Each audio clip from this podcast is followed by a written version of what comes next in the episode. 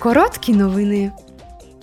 Під час пленарної сесії цього тижня Європарламент закликав до жорсткішої відповіді на російські загрози європейській безпеці. На думку євродепутатів, ЄС слід збільшити військову допомогу Україні.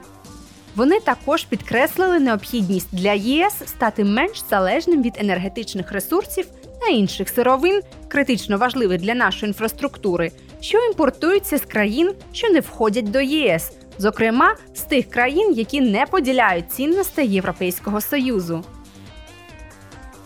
Марка Ангеля обрано заступником голови Європейського парламенту.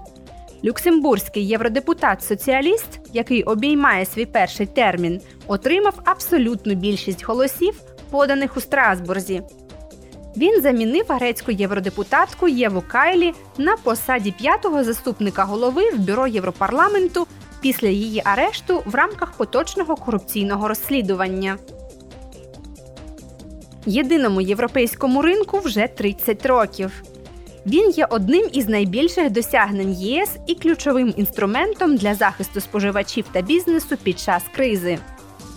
Заснований у 1993 році, сьогодні єдиний ринок ЄС забезпечує 56 мільйонів робочих місць і складає 25% ВВП ЄС.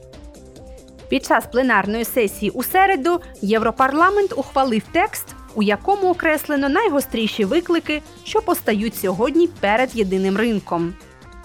Депутати Європарламенту закликали розробити план дій на 2030 рік і далі для подальшого зміцнення та розвитку єдиного ринку, особливо в таких сферах, як послуги, енергетика, телекомунікації та єдиний цифровий ринок.